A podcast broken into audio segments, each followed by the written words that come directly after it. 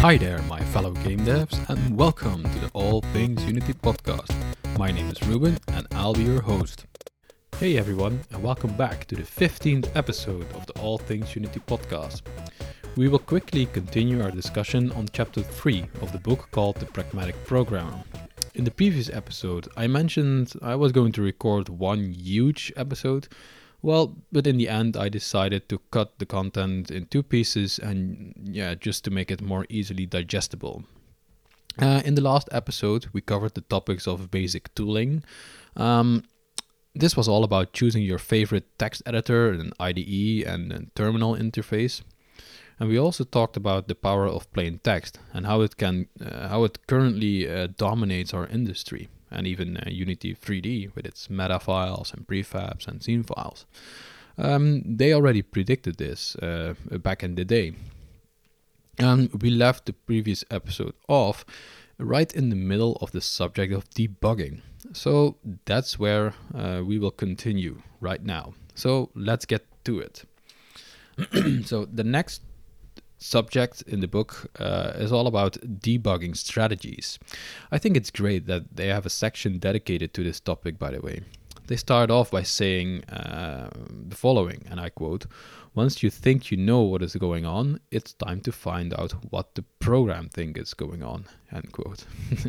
Isn't that funny, right? Their first advice is to visualize your data.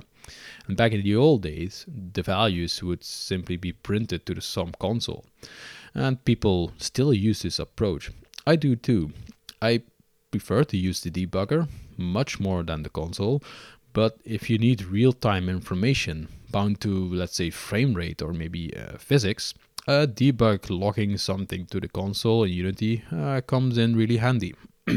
Just don't forget to remove all these logs before checking your code in and merging it to production. You don't want to see all these logs. Um, a couple of years ago, when I was building some Unity 3D application that had to run 24 7 in an amusement park, we couldn't allow anything to be logged to the console. Why? Well, because the log file became so large that it would slow down and crash the system. So, when the app was running for X number of days, it would crash all of a sudden. If you restart the game often, this might not be much of a problem, but if you truly need to run it 24 7, you need to reduce logging as much as you can in production, even in external assets, by the way. And I think nowadays you can even um, uh, disable debug logs, uh, I think in the Unity uh, settings or preferences or something. Maybe it's uh, like a, a, startup command you can add to the to the EXE file, for example. I'm not sure, but I know it's possible. Um, but let's get back to the book.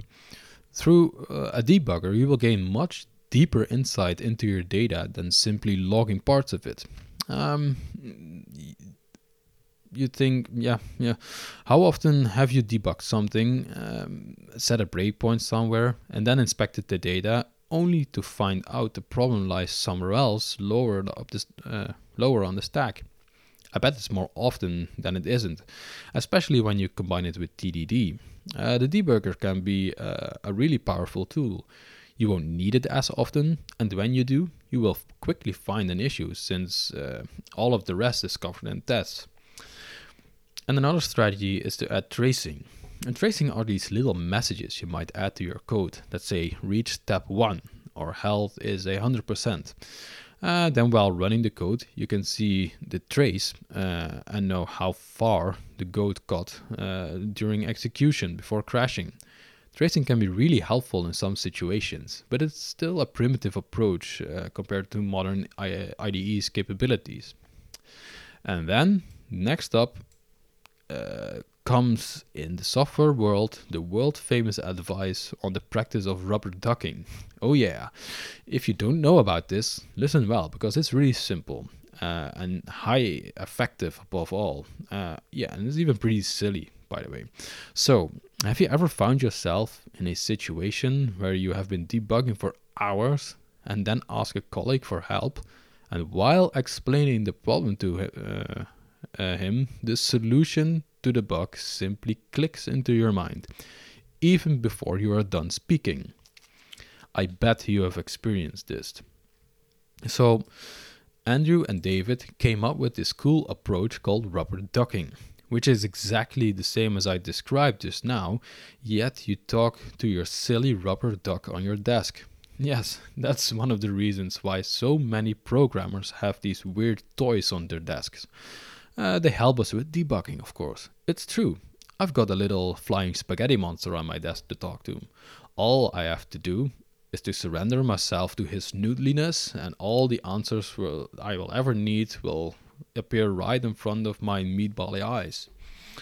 Um, having to articulate and verbalize your assumptions will help you to gain new insights into the problem you're trying to solve. If you have never tried this approach, I strongly recommend you do. Um, but I highly doubt that anyone in the game or software industry, uh, for that matter, hasn't heard about the term rubber ducking. It's such a meme nowadays that you can't possibly miss it. And the next section is about the process of elimination as a debugging strategy.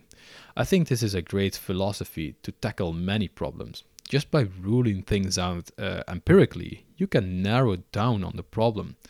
This is also done a lot in, uh, in healthcare, for example, most notably uh, nutrition. Sometimes, in order to find out what is causing someone's uh, inflammation or some other chronic condition, one might try uh, an elimination diet to see what's bugging them. No pun intended, by the way. So, first they rule out, let's say, dairy, then uh, nuts or seeds, next, like uh, garlic and onions, uh, or uh, red meat, or even some fatty, uh, fatty foods or, or, or veggies. And in the end, people might settle down in like a Weston Price or Mediterranean diet, or maybe even some forms of uh, ketogenic or vegan or maybe even carnivore diet. Whatever makes the person feel best. Um, you can take a similar approach to debugging. If you are debugging with some why some JSON serialization explodes, you can't simply blame your JSON library because it's probably battle tested. It's probably the garbage you're throwing at it that makes it explode. So don't blame the generic software, find the blame within, uh, within your own code because it's most likely in there. I do, however, remember uh, working in, in university with some uh, with this meta programming language called Rascal. I've talked about this in the previous episode uh, as well, I think. The thing with this language was, though, uh, that it, the language itself was still heavily in development. I remember that we wrote some uh, like list comprehensions that did not behave as expected. And in that case, me and my team members were convinced there was something broken in the language. But that doesn't often happen, trust me. Maybe when you use a gazillion npm packages, you will find a shit ton of broken code. Um, yeah, just remember that this the flying spaghetti monster is one ramen away. And Andrew and David have a funny sentence about this as well. And I quote Remember, if you see hoof prints, think horses, not zebras. The OS is probably not broken, and the database is probably fine. End quote. and I guess in the majority of cases, uh, this is indeed true. But there are exceptions to this rule indeed. Maybe you are working with the Unity 3D beta program uh, well, trust me, you will most definitely find some weird shit at that point. Maybe in the IL2CPP compilation phase uh, to just iOS like 64 uh, bit or something. I've encountered many obscure problems in beta versions of Unity. So I've learned my lesson uh, not to use beta in production unless I absolutely have to. Only if there's truly no way you might want to do it, but yeah, it there's definitely uh, pros and cons involved with using a, like a beta program. And another thing uh, while trying to fix a bug is that new problems might arise. I mean, have you ever fixed a bug and then create three new ones? I bet you have. I most certainly have. And this happens sometimes when code is so tangled up like a freshly cooked spaghetti monster. You fix one thing and then the other thing falls over. Or even worse, uh, when you fix something over there, but something totally unrelated over here breaks. Uh, that's what Uncle Bob would call a mess. you need to maintain proper coding disciplines to create clean code. We've talked uh, we've talked about that extensively, and uh, so listen to the previous episodes if you want to find out on how to write clean systems. But there's another thing you really want to keep track of, uh, and that's breaking changes that could be the result of a bug fix. This has happened to me num- in numerous cases as well, especially when writing backend APIs, for example. When you fix a bug, you find out you have um, to change some input parameter to a function, or maybe refactor the, the, the JSON schema, for example. But at that point, it's already too late, since some other stakeholders are already consuming that API. So you need to introduce a breaking change in order to fix it. The trick is here to phase out the incorrect parameter. Maybe throw an exception when someone uses the parameter. Uh, introduce the new one and later uh, and later once consumers have had the time to correct for the old parameter, delete it. You can add this very nice uh, obsolete attributes to these parameters or find some other clean way to communicate that the parameter should not be used. Um, if you create breaking changes as a result of a bug fix and there is no other way around it, make sure you postpone it till the next version. Uh, don't just patch it quickly, uh, make a proper version so people will actually take notice. And the next section of this chapter um, Andrew and David talk about the element of surprise. By this, they mean the reaction you sometimes have that goes like, That's impossible. Well, it's not. And the fact that it happens proves it's true.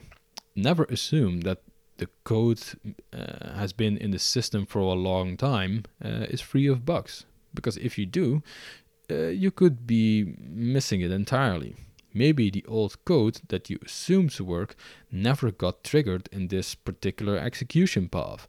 Remember that, uh, especially in object oriented code, state explosion is a real thing and can cause lots of problems.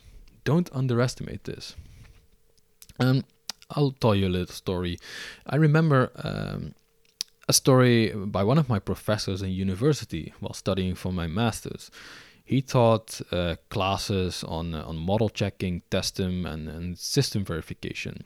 This was really interesting stuff, and I've learned so darn much from this single course. It made me look at software from a totally different point of view. But that's maybe uh, a story for another time. Anyhow, he was telling us how he got brought in uh, brought in to model check the software on the Large Hadron Collider, uh, like the Particle Collider uh, or some part of it at CERN in Switzerland. There was a bug in that system which they just could not find. They ended up model checking the entire thing, resulting in millions, if not billions, of states. Only millions and billions. only to find out that events did not properly bubble up to the surface. So by adding this stupid missing event handler fixed the problem. Such a simple fix for such a large problem. Uh, I think he and a colleague also uh, model checked the Dutch Delta Deltawerken, the famous dams uh, in the Netherlands. Really great stuff. Yeah, um, but to get back to the back, uh, back to the book, um, never assume uh, because it makes an ass of you and me. well, jokes aside, don't think that old code that's battle tested cannot have bug. It has lower chances of bugs, maybe, but there still can be issues. So be vigilant. Don't assume, but prove it. Find where the data is coming from. Maybe the data is corrupt.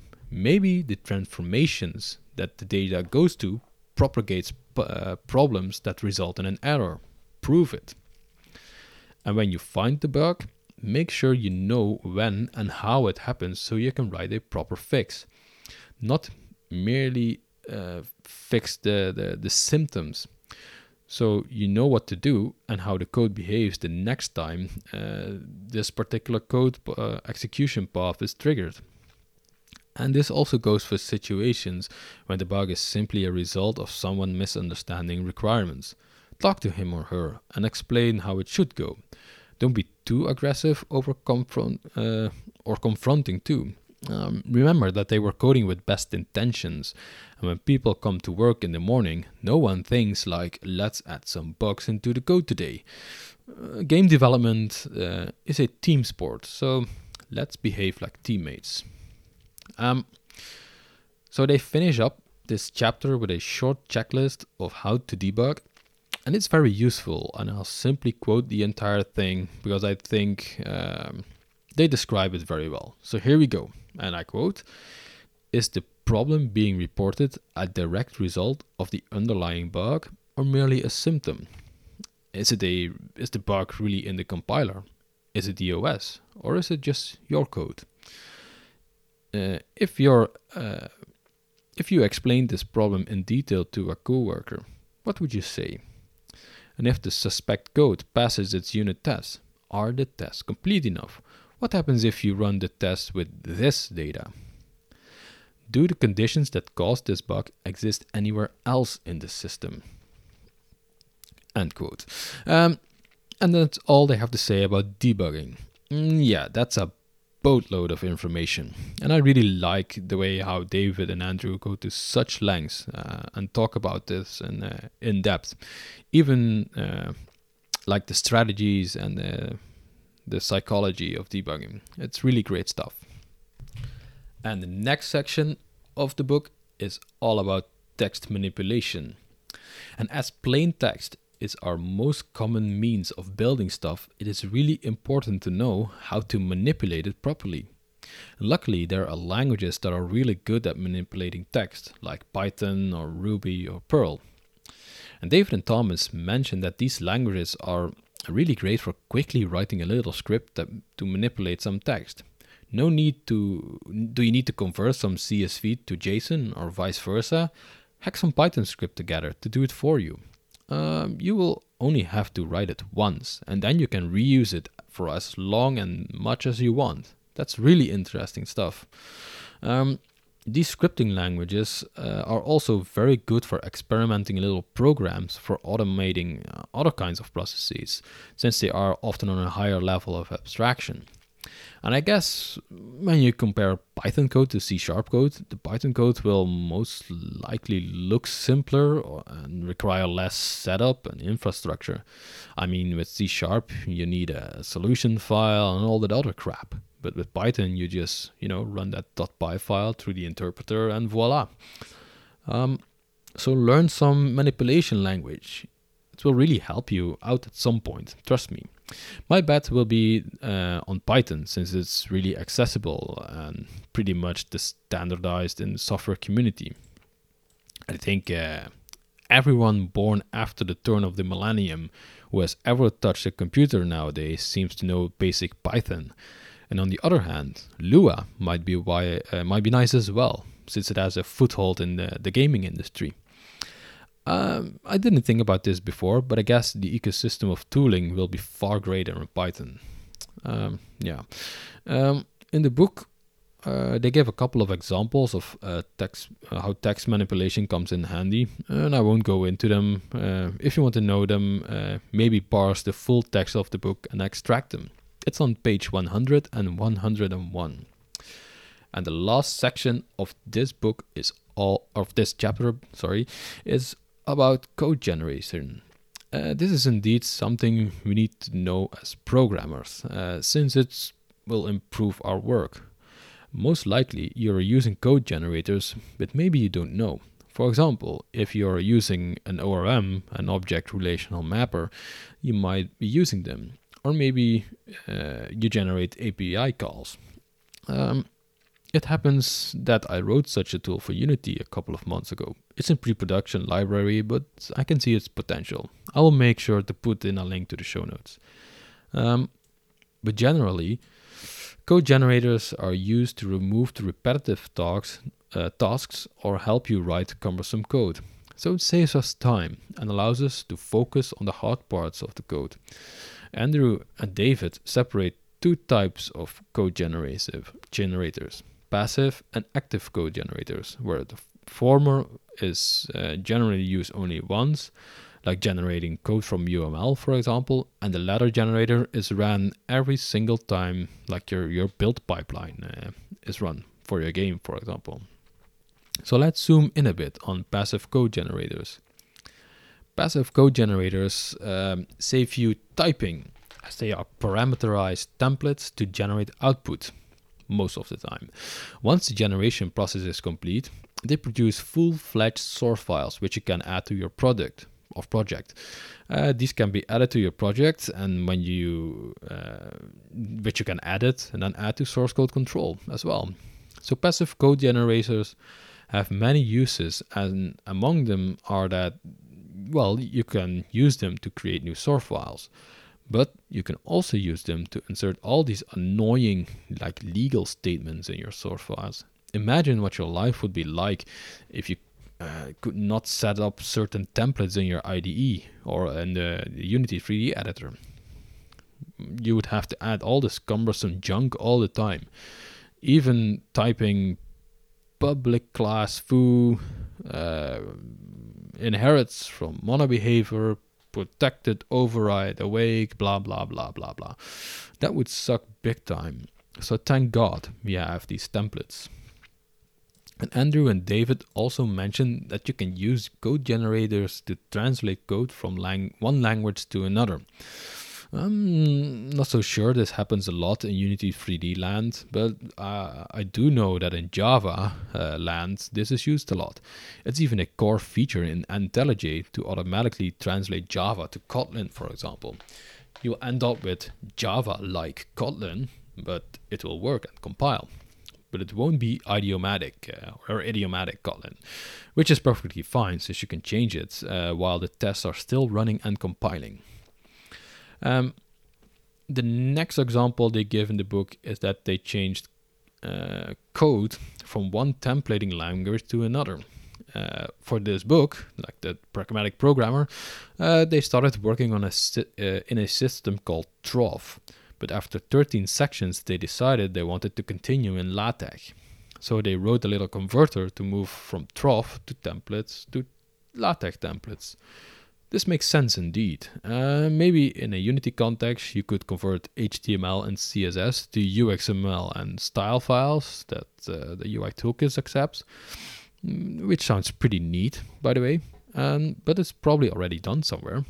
Maybe if you check GitHub or something. Um, Another example of passive code generators is to use them for pre-computing lookup tables for things that uh, are expensive to calculate at runtime. I think I've seen this done in like a matrix manipulation uh, uh, algorithms once in uh, the, the CS50 class uh, given at Harvard University. Uh, I'm not sure though, but I think it was in there somewhere. Um, and the other type of code generators they talk about is what they call active code generators. These are the kind of generators that generate code uh, when as soon as things change, uh, they the code is remade. Uh, so think about what the uh, the ORMs are doing. If you have ever worked with like an entity framework, you know exactly what I mean. Once you change the schema, your code to access them changes as well. Maybe it doesn't even compile anymore. This can be very annoying, uh, but it's very useful. Um, they also specifically mention the fact that active code generators are often the bridge um, between the interop uh, of two programming languages. If one language needs to communicate with another, you might want to generate the API to do so automatically. This comes back. This again comes back to ORMs. They generate an API to communicate between C Sharp and SQL, for example. Um, and Andrew and David also mentioned the fact that code generators sound complex, but they don't have to be. They simply output text based on some input.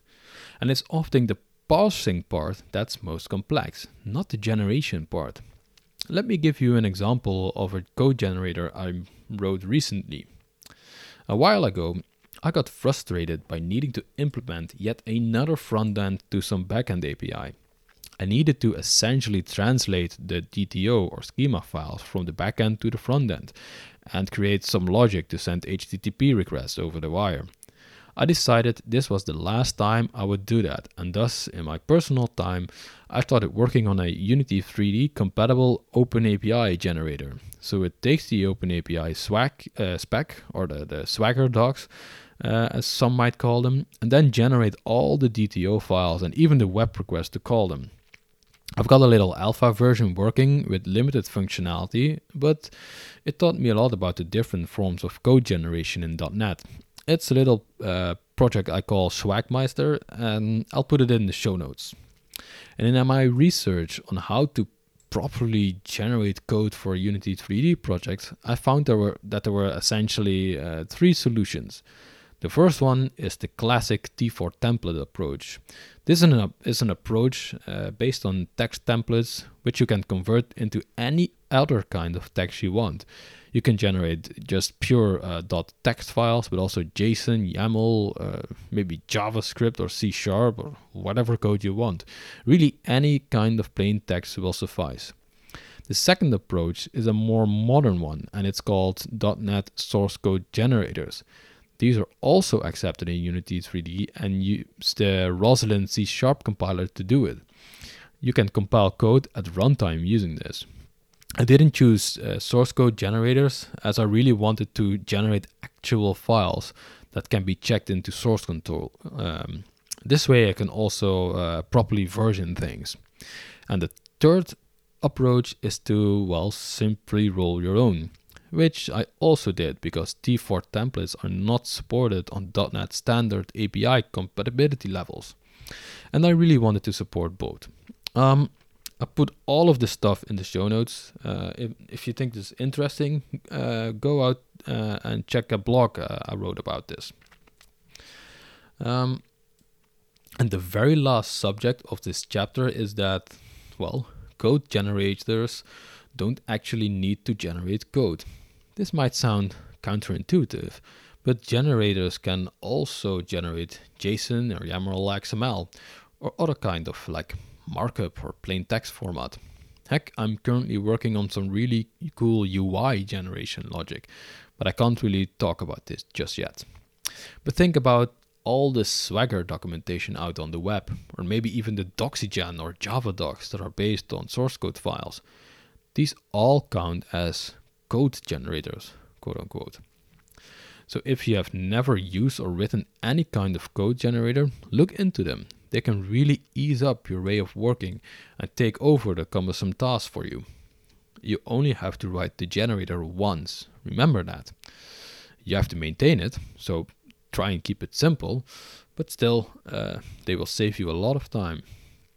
So, by that, we and chapter 3 of the Pragmatic Programmer. And that's it for today. Um, what do you think about the topics discussed? What do you think about their approach to debugging and the mindset required? I think it's pretty cool that they dive into it in such detail. And don't forget about rubber ducking, or in my case, splush spaghetti monstering or, or, or something. And how about text manipulation? Have you learned the language to easily uh, manipulate text? Uh, maybe you just use C Sharp and its code generation solutions we talked about just a minute ago. Overall, let me know uh, what your thoughts are about this chapter by sending me an email at podcast at allthingsunity.com. And don't forget to subscribe to the podcast and leave me a review and click some of the stars in there. Uh, that would be highly appreciated. Um, if I'm not on your favorite platform, uh, you can leave me a, a, message and I'll try to get get the podcast on there as well. So that's it for now. Thank you for listening. Uh, see you next time, and remember, with Unity, you can do great things. Game over.